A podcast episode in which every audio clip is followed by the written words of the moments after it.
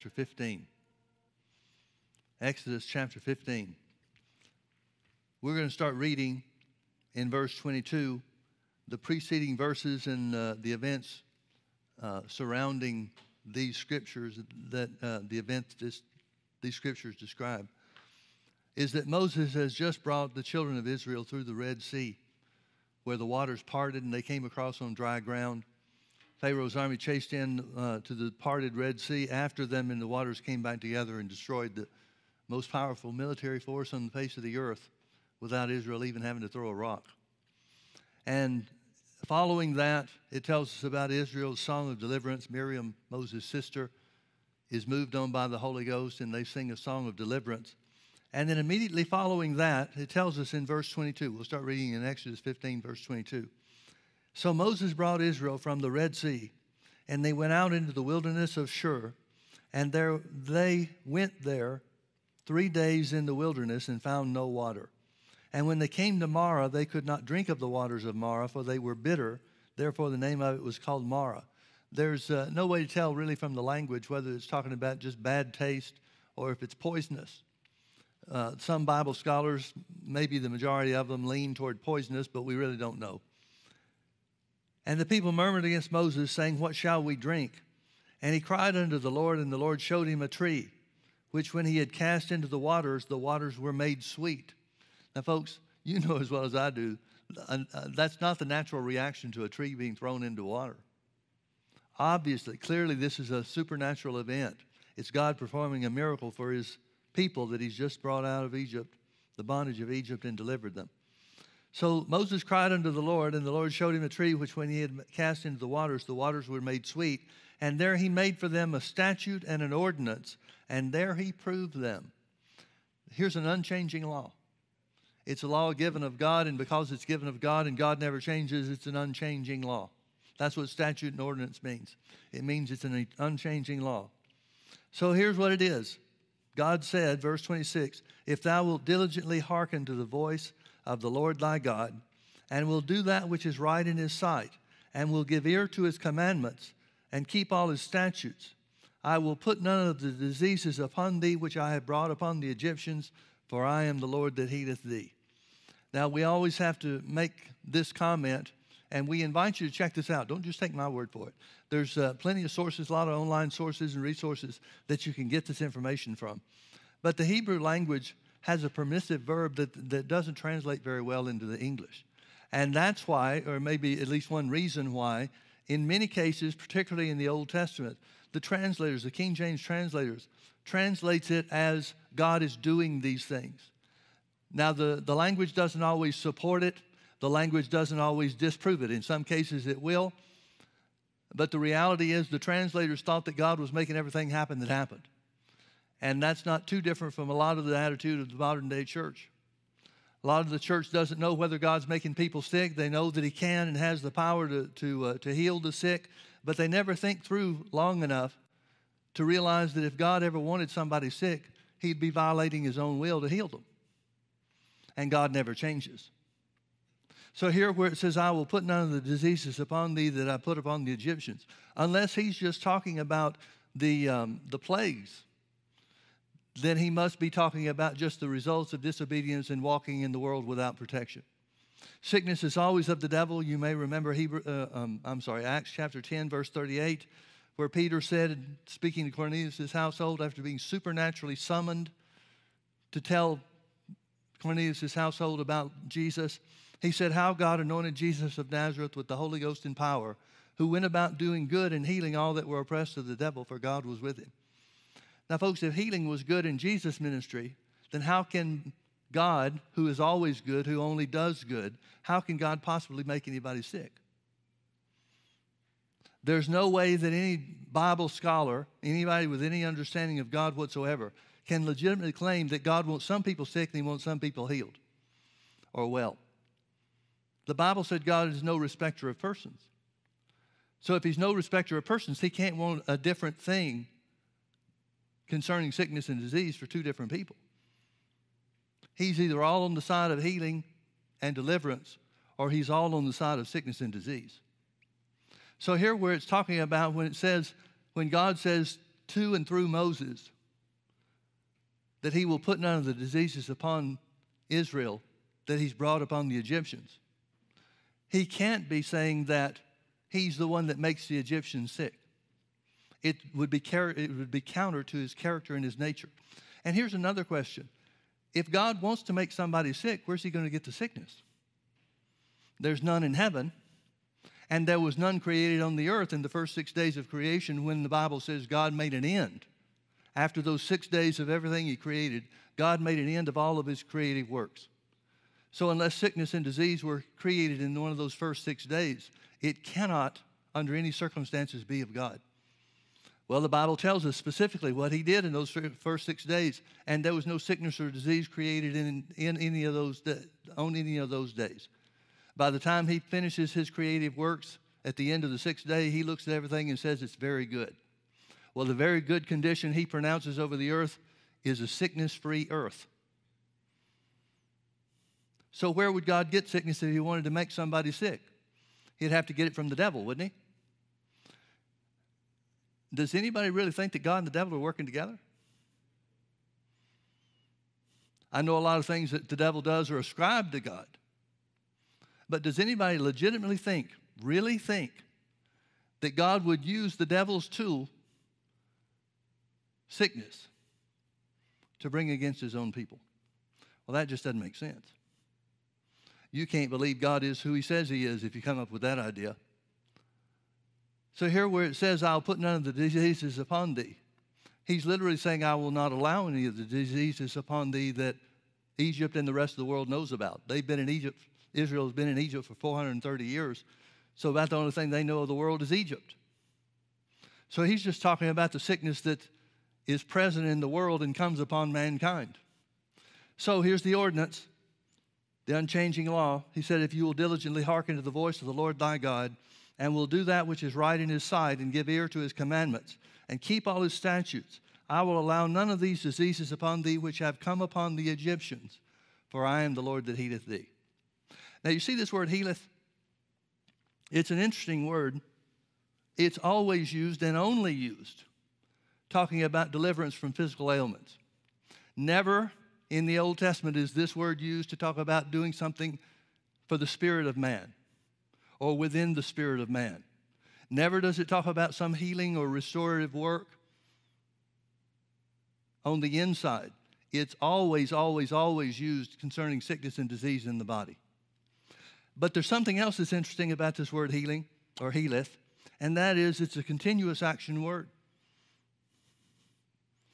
It's in the perfect tense which means it's continuous action. So it literally says, I am the Lord that healeth thee, past, present, and future. Now, the only evidence that we have that he might have shown his healing power is when the night of the Passover was upon them.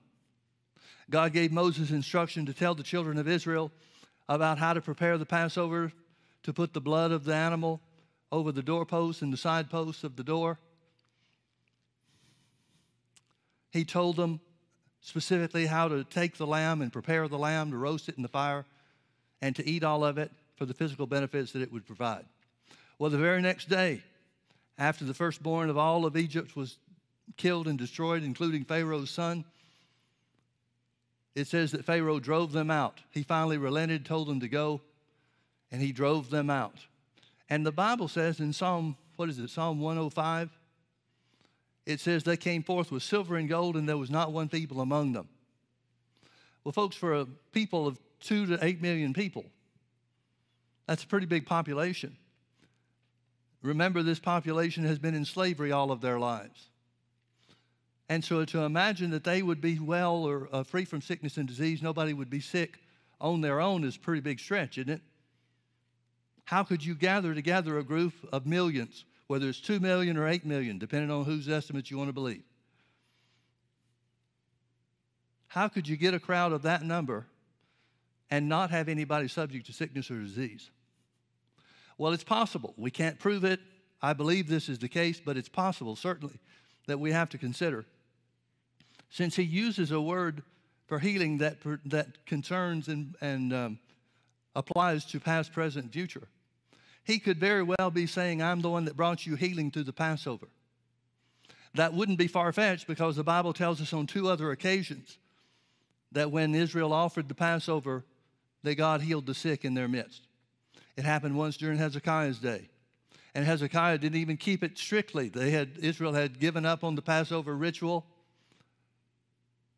And when he found it in the Word, he had one of the, the uh, scribes come and read the Word to him.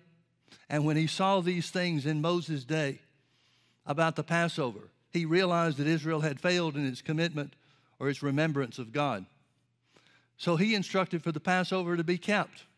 And even though they did it at the wrong time, even though they hadn't prepared themselves and sanctified themselves in the proper and appropriate way that God had commanded Moses, the Bible says that through the Passover, God healed the people. So that certainly happens at other points in time. Whether it happened here with Egypt or not, we can't be exactly sure. I'm of the opinion that, it, that that's part of what he's saying. But whether that's the case or not, we know one thing for certain, and that is, he says, God says, I am the Lord that continuously continuously healeth thee. Now, if that's what God says about himself, how do people in the modern day church get away with thinking, or their claim, their preaching, that God doesn't heal today like he used to? Well, what changed? God sure didn't change. God cannot. Again, he commanded them and he gave them a statute and an ordinance, which means he's putting his own name on the line. And he calls himself, he identifies himself as the God that continuously healeth thee. Past, present, and future. Past, present, and future. Turn with me to Isaiah 53.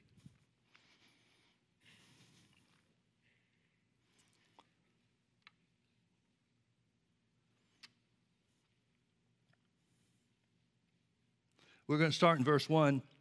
This is the beginning of the messianic chapter by that, I simply mean that all Bible scholars agree that this chapter in Isaiah 53 identifies the work of the Messiah that was to come, for them that was to come. Of course, we're after Jesus already made his sacrifice. But these words were given by God, by the inspiration of God to Isaiah before, hundreds of years before Jesus came on the scene to fulfill the work. So God is telling them through the prophet, his spokesman. He's telling Israel just exactly what his son, his sacrifice would do. Verse 1 Who has believed our report? And to whom is the arm of the Lord revealed? Now, folks, I know this is a little innocuous, and we don't usually start thinking about what the Bible is instructing us or how to believe God. But notice verse 1. It's usually down further in the chapter, several verses down in the chapter, before we really start thinking about the instruction that he's giving us. But verse 1 is instructive too. He says, The one whose arm of the Lord, who the arm of the Lord will be revealed to. In other words, the one that will experience the power of God in all of these things that the Messiah will bring about is the one who believes the report. Who hath believed his report? And to whom is the arm of the Lord extended toward? Who hath believed our report? He's talking about faith. He's telling us that faith is necessary who hath believed our report, and to whom is the arm of the Lord revealed? For he shall grow up before him, he's talking about Jesus, before God. He shall grow up before him as a tender plant and as a root out of dry ground. He hath no form nor comeliness, and when we shall see him, there is no beauty that we should desire of him. He's talking about Jesus on the cross. He's saying the sacrifice isn't going to be the way you think that it will. He's saying the Messiah, the work of the Messiah, the finished work of the Messiah, will not be something that you imagine it to be. It's going to be different, it's going to be ugly. The Bible says eyewitness accounts, as referred to in the Gospels, tell us that Jesus' visage was so marred that he didn't even look human. Well, folks, that wasn't just the beating in Pilate's court that did that. Certainly, that would have added to it and contributed. But when Jesus was made sin for us, when the whole of man's sins were placed on Jesus, it had such an effect on his body that he didn't look human. Remember when the Old Testament, num- the, uh, Numbers chapter 21, I believe it is, where the children of Israel had disobeyed God and snakes had come into the camp? Then they repented and they said to Moses, We murmured against God and we murmured against you. It's our fault. We know we did wrong. At least they were catching on. But help us because many, many people had died from these poisonous snake bites. You remember what God told uh, Moses to do? He said, Put a serpent of brass on the pole. Jesus identified with that serpent of brass in John chapter 3 when he's talking to Nicodemus about the new birth. He said, As the Son of Man, as Moses lifted up the serpent in the wilderness, so also must the Son of Man be lifted up from the earth. Jesus is identifying himself with that symbol of the snake, the brass serpent on the pole. When Jesus was made sin, that's what that brass serpent signified.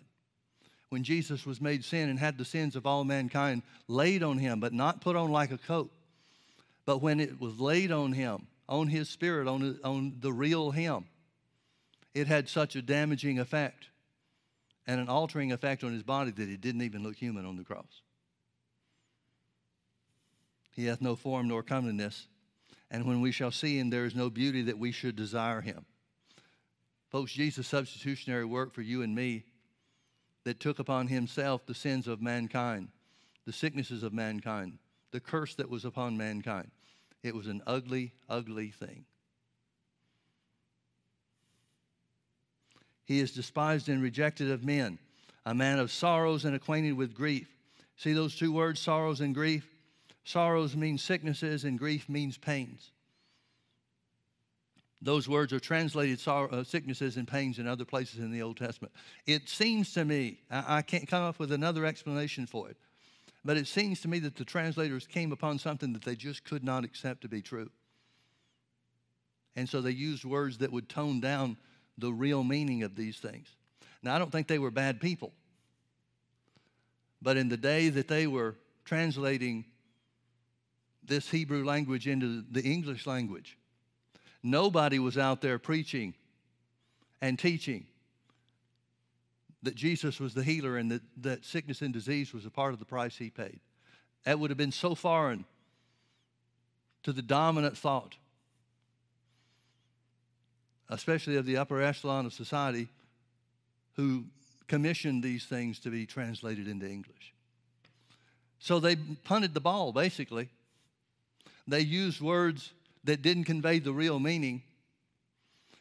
But thank God, with the advent of technology and the ability that we have to research these things, we can find out the meaning of the Hebrew words themselves and see how close they were. And the meaning of these Hebrew words are sickness and pains. He was despised and rejected of men, a man of sicknesses and acquainted with pains, and we hid, as it were, our faces from him. He was despised, and we esteemed him not. Surely, notice the word surely there. It's the only verse. Verse 4 is the only verse where surely is mentioned in this chapter. And notice the context that he mentions it. Surely he hath borne our griefs and carried our sorrows. Again, these are, this is a, these are the same two words, sicknesses and pains. And the two words talking about what he did regarding sickness and pains are two Levitical terms borne and carried. It means to carry a burden away, to lift a burden up and to carry it away, never to return. These are terms that were used concerning the scapegoat in Israel, where the sins of the people were pronounced by the high priest upon this goat. The high priest would lay his hands on the head of this goat and symbolically transfer all of Israel's sins to that animal who then would be led into the wilderness uh, to a place where the Bible identifies as a land cut off from the living, which is the same terminology that is used for Jesus paying the price for us after his death in the lower parts of the earth. So the same substitutionary work that is conveyed by these two words, borne and carried, regarding sins, and that's later on in this same chapter this same chapter will identify that Jesus bore our sins and carried away our iniquities, just like it says he bore sicknesses and pains. Just exactly the same. Someone once said there seems to be a parallel track between the price Jesus paid for sin and the price he paid for sickness and disease. And folks, I would submit to you it's not a parallel track. They tried to describe it as, a, as train tracks where you've got two rails but it's not two rails, it's the same rail. It's the same work that was done by virtue of the, the sacrifice of the precious blood of Jesus. Surely, truly, absolutely, certainly, He has borne our griefs, sicknesses, and carried our sorrows, our pains, our sorrows, yet we did esteem Him stricken, smitten of God, and afflicted. But He was wounded for our transgressions, He was bruised for our iniquities. The chastisement of our peace was upon Him, and with His stripes we are healed. Notice the four things that the Bible says Jesus shed his blood for transgressions, iniquities, the chastisement of our peace, and healing. This word peace is the Hebrew word shalom. It means well meaning in every area, well being in every area. It's sometimes translated prosperity. It's talking about Jesus paying a price to lift the curse that came on the earth, that made the earth resistant to mankind, where before the fall in the Garden of Eden, the earth automatically produced for mankind who had been given authority over this earth. So Jesus paid a price for that too. He was wounded for our transgressions, he was bruised for our iniquities. The chastisement of our peace was upon him, and with his stripes, literally bruised, he was so severely beaten that you couldn't see one mark separate from another. If he had been beaten in such a way that there were just stripes on his back, then the Hebrew language would have dictated enough, another word, a different word, to portray that accurately. But the word that's used means he was, he was beaten so severely that you could not distinguish one mark from another. There were places where his flesh was ripped off.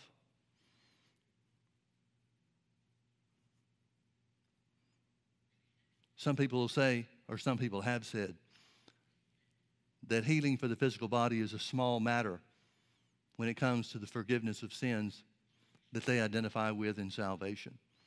But, folks, the, the price Jesus paid, the punishment that was laid on him by the Roman soldiers in Pilate's court, it was so severe that I don't know anybody, how anybody could say that the shedding of Jesus' blood was in any way insignificant or for any result. So notice what the Bible says. Just as Jesus or God identified himself in, uh, in Exodus 15 26, I am the Lord that continuously healeth thee. How is he going to bring healing to the body of Christ? How is he going to bring healing to his family? Well, Isaiah said that continuous healing would be through the sacrifice of the Messiah. Thank God that sacrifice was made. Now, I want you to turn with me to Luke chapter 7.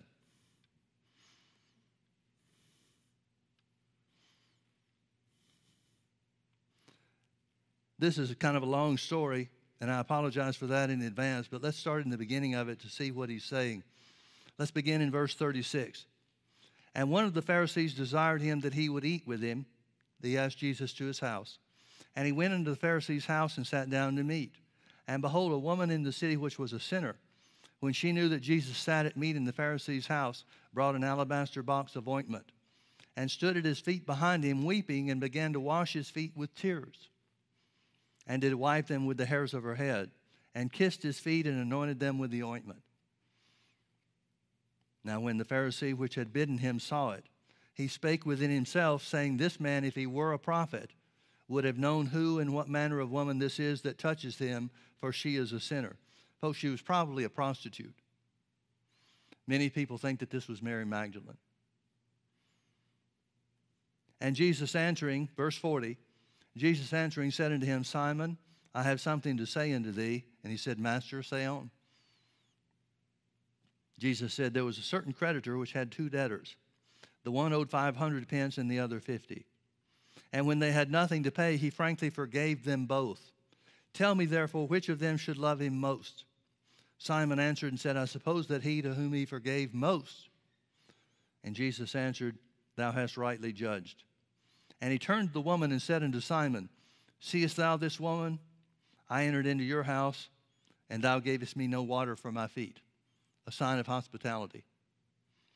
But she has washed my feet with tears, and wiped them with the hairs of her head. Thou gavest me no kiss, no welcome But this woman, since the time I came in, has not ceased to kiss my feet.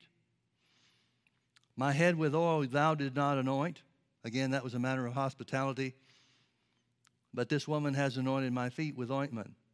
Wherefore I say unto her, her sins, wherefore I say unto thee, her sins, which are many, are forgiven, for she loved much. But to whom little is forgiven, the same loveth little. And he said unto her, talking to the woman, Thy sins are forgiven. And they that sat at meat with him began to say within themselves, Who is this that forgiveth sins also? Now, notice the word also. They know about the miracles, they know about the healings, they know about all the things that we have written in the Gospels and maybe more, maybe things that weren't written and, and uh, put down or added to the Gospels. So they know at least as much as we know about what Jesus has done, probably more. So they said, Who is this that forgiveth sins also? And he said to the woman, Thy faith has saved thee. Go in peace. See that phrase, Thy faith has saved thee? The word saved there is the word sozo. There are two main words that are used for saved or salvation in the New Testament. And those two words have basically the same meaning. There's a shade of difference between the two, but it's getting into the weeds to talk about what the difference is. One is sozo and the other is soterio, but they both come from the same root word. So here, where it talks about salvation in the New Testament, words that, uh, that are translated saved or saved or salvation, those words, whether they be sozo or soterio, is talking about the totality of what Jesus paid the price for. Now, we just read in Isaiah 53, verses 4 and 5, that Jesus died for sins and transgressions, iniquity and transgressions. The only difference between those two is one was the original sin, the sin of Adam that Jesus paid the price for, and the other was the sins of the individual. And then the third thing that he paid the price for was the chastisement of our peace, which was upon him. We talked about that just a, uh, briefly a moment or two ago, where the curse of the earth was lifted off the people of God to those that believe the report. And then the fourth thing that Jesus paid the price for, the fourth thing that he shed his blood for, was healing from sickness and disease.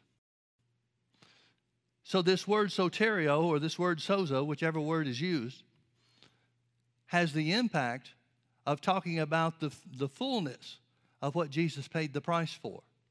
And so, the word used, the word chosen, whether it's either one of those, sozo soterio, those words identify rescue, deliverance, safety, soundness, and healing. The Greek words themselves that were chosen to use to define salvation carries all of those meanings. Now, which one of those things, if it means those five things, which one of those five things should be translated in each case? Well, it depends on the context in which it's used. So, here where it says, Jesus said, Thy faith has saved thee. He's literally saying, Thy faith has sozoed thee. Well, the context we have just read is talking about the forgiveness of sins. So that word used here, saved, we would well understand. In the Greek, it's literally, the faith of thee has saved thee. In other words, the faith of thee has brought forgiveness of sins. Your sins are forgiven. But now I want you to show, I want you to see another place where it's used. Turn with me to, to Luke chapter 8.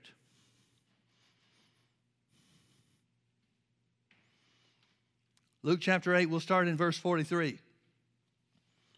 And a woman having an issue of blood 12 years, which had spent all of her living upon physicians, neither could be healed of any, came behind Jesus and touched the border of his garment, and immediately the issue of her blood stanched or stopped flowing. And Jesus said, Who touched me? When all denied, Peter and they that were with him said, Master, the multitude thronging thee and pressed thee, and sayest thou, Who touched me? And Jesus said, Somebody has touched me, for I perceive that this virtue is gone out of me. And when the woman saw that she was not hid, she came trembling and falling down before him. She declared unto him before all the people for what cause she touched him and how she was healed immediately. And he said unto her, Daughter, be of good comfort. Thy faith has made thee whole. Go in peace. This is exactly the same phrase as we just looked at in chapter 7. The faith of thee has sozoed thee. Well, the context here is talking about healing from sickness and disease. So here, where he says, Thy faith has made thee whole, it's translated, The faith of thee has made thee whole. Same word, same action, just as easy for Jesus to heal sickness and disease by the will of God as it is to forgive sins by the will of God. But notice this notice it's the same faith, it's not a different faith. See, folks, faith is the same in every realm, in every aspect. It's just a matter of what you point your faith toward. And when I use faith in that sense, I'm talking about what you choose to reach out and take hold of. Now, we all know that faith is necessary for what the church world calls salvation. Ephesians 2 8 is very clear. For by grace are you saved through faith, and that not of yourselves is the gift of God. So by grace are you saved. This is the same word for salvation. One of the two words, either sozo or soteria. By faith are you rescued, delivered, made safe, made sound, and made whole.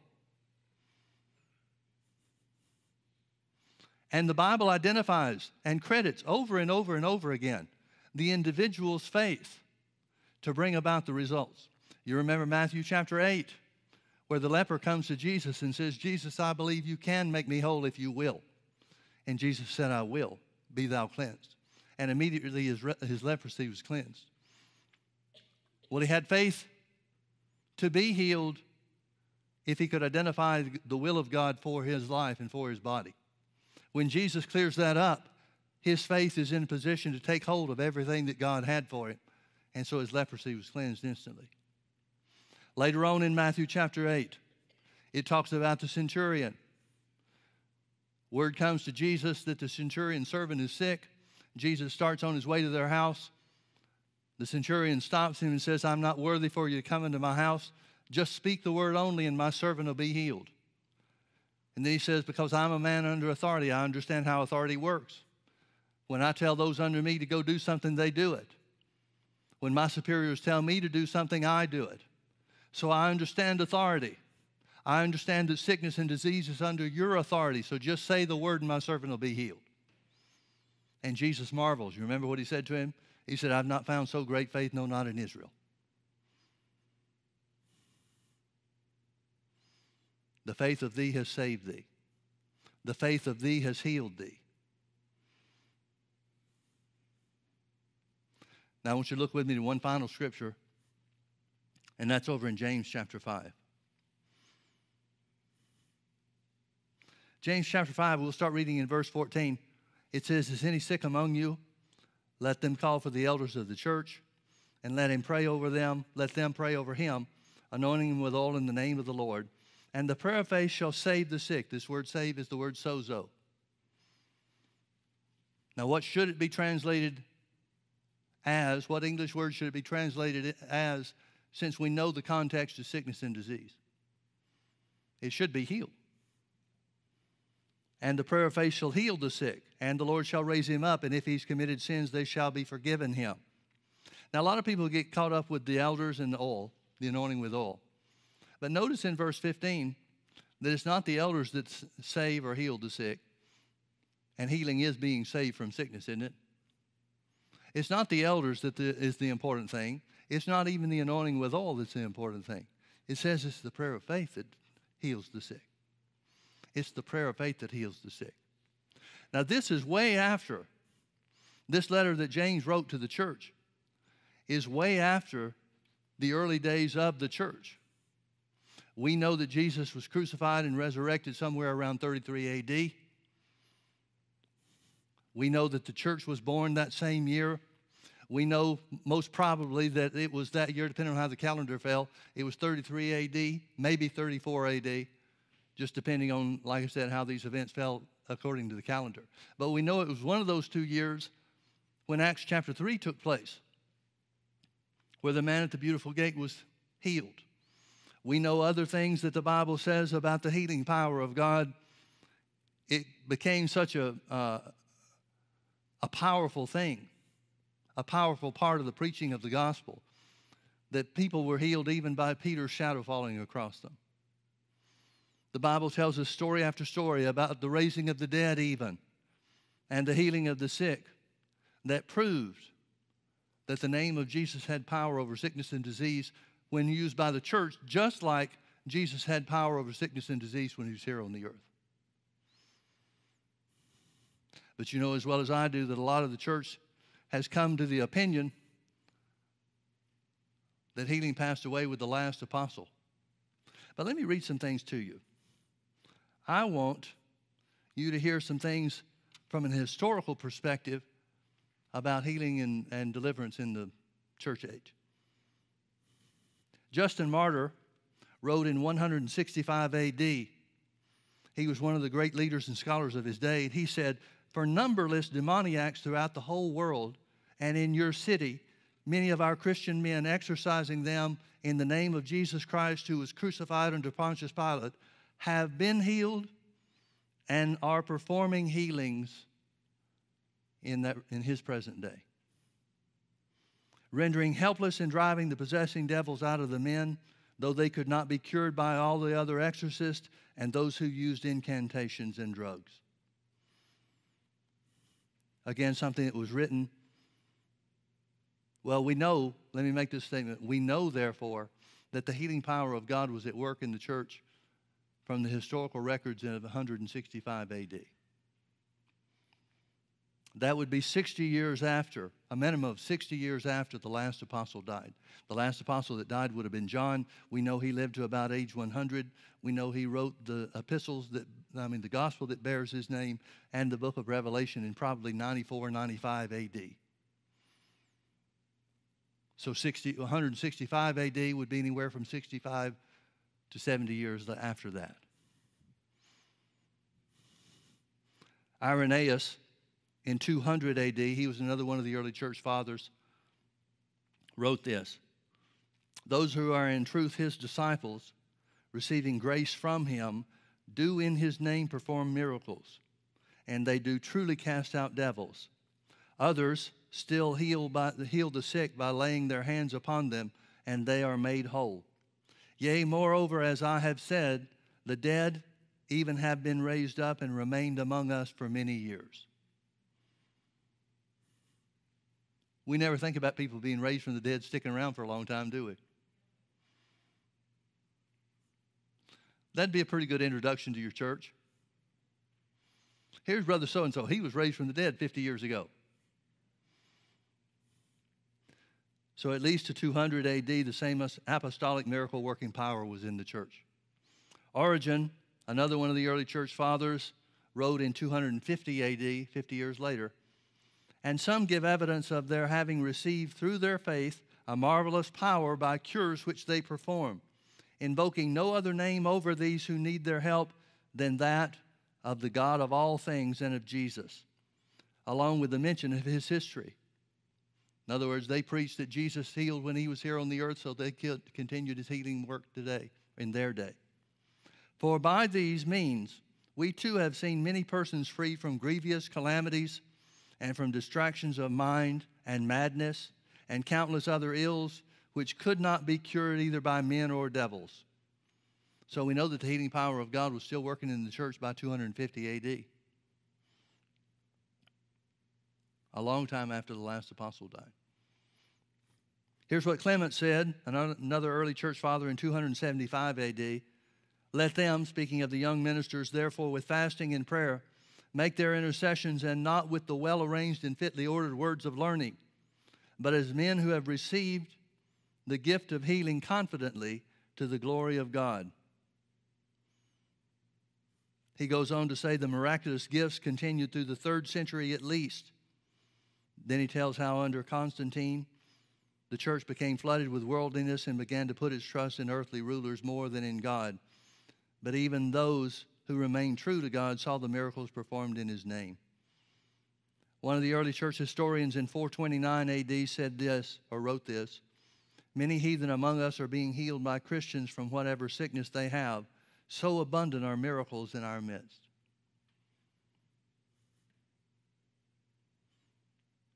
There's a fellow named Zinzendorf in Germany that was a very famous man, very famous minister of the gospel. And it is said of his words that were written in 730, 1730, excuse me. He said, To believe against hope is the root of the gift of miracles. And I owe this testimony to our beloved church that apostolic powers were there manifested. We have had undeniable proofs thereof in this unequivocal discovery of things, persons, and circumstances which could not have humanly been discovered in the healing of maladies in themselves incurable, such as cancers, consumptions, when the patient was in the agonies of death by all means of prayer or of a single word. So in 1730, miracles were still happening in the church. Dr. A.J. Gordon, in his classic book, Ministry of Healing, on page 65, quotes about those in church history. Therefore, concerning the anointing of the sick, we hold it as an article of faith and profess sincerely from the heart that sick persons, when they ask it, may lawfully be anointed with oil by one who joins with them in praying that it may be efficacious to the healing of their body, according to the design and end and effect mentioned by the apostles. And we profess that such an anointing performed according to the apostolic design and practice will be healing and profitable. He continues to say in his book, Ministry of Healing, two streams of blessings started from the personal ministry of our Lord a stream of healing and a, spring of, a stream of regeneration. The one for the recovery of the body and the other for the recovery of the soul. And these two flowed on side and flowed on side by side through the apostolic age. It is quite reasonable to suppose that the purpose of God was that one should run on through the whole dispensation of the Spirit, and that the other should fade away as utterly and utterly disappear within a single generation. We think not. In other words, he's saying, though some may preach and some may believe that healing stopped, it's just as an effective stream of God's work as the salvation of the soul. Folks, there are many, many others. There are many historical accounts. We could stay all night and not exhaust, exhaust the testimonies and declarations of faith in the healing power of God from people that witnessed it in different stages and different times of the church. But the reality is simply this how could something possibly pass away when Jesus shed his blood for it? How could God be anything other than the Lord that healeth thee continuously? When that's what he declared his name to be. One of his names, but certainly one of his redemptive names. Healing has always been a part of the church and it always will. Let me remind you again of James chapter 5. Is any sick among you? Let them call for the elders of the church and let them, the elders, pray over them, the sick, anointing them with oil in the name of the Lord. Verse 15 And the prayer of faith shall save the sick. The prayer of faith shall save or heal the sick, and the Lord shall raise him up. Now, focus on that phrase for a minute. The Lord shall raise him up. That sounds a lot to me like, I am the Lord that continuously healeth thee. See, in Romans chapter 8, verse 11, where it says, If the same Spirit that raised Jesus from the dead dwells in you, he'll quicken your mortal body. That's the healing work of God, the continuous healing work of God that's available to us when we reach out in faith and lay claim to it. So it's the prayer of faith that heals the sick. And the Lord shall raise them up. And if they've committed sins, they will be forgiven them. I love how James is inspired by the Holy Ghost to say, even if sin on your part is part of the problem, it should not be a deterrent to receiving your healing because God's bigger than that. The same prayer of faith that heals the sick forgives the sin that may have been the cause of sickness. For I am the Lord that healeth thee. The prayer of faith always works, folks. Who of us would ever say if somebody came to the altar and extended their faith to receive salvation, to receive the new birth? Who of us would ever say that that would not or could not or did not work for them? I certainly wouldn't, would you? A person's faith extended toward the new birth is between them and God. And we can say and do say and should say with the utmost confidence that if someone turns their heart to the Lord, in other words, reaches out for the salvation that Jesus purchased and paid for, they will be born again.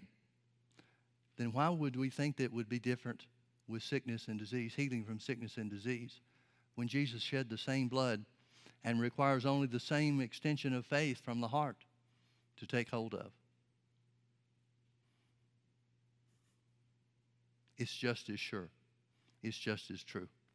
Let's all stand together. I want to lead you in a confession. Because it's the prayer of faith that saves the sick. Jesus said about that prayer of faith in Mark chapter 11, verse 24 Therefore I say unto you, what things soever you desire. Well, healing's a desire, isn't it? What things soever you desire. When you pray, believe that you receive them and you shall have them. So the prayer of faith that heals the sick is the prayer of faith that says, I have it when I pray. I lay hold of it because of the Word of God and the truth of God's Word. I lay hold of it by faith according to God's Word.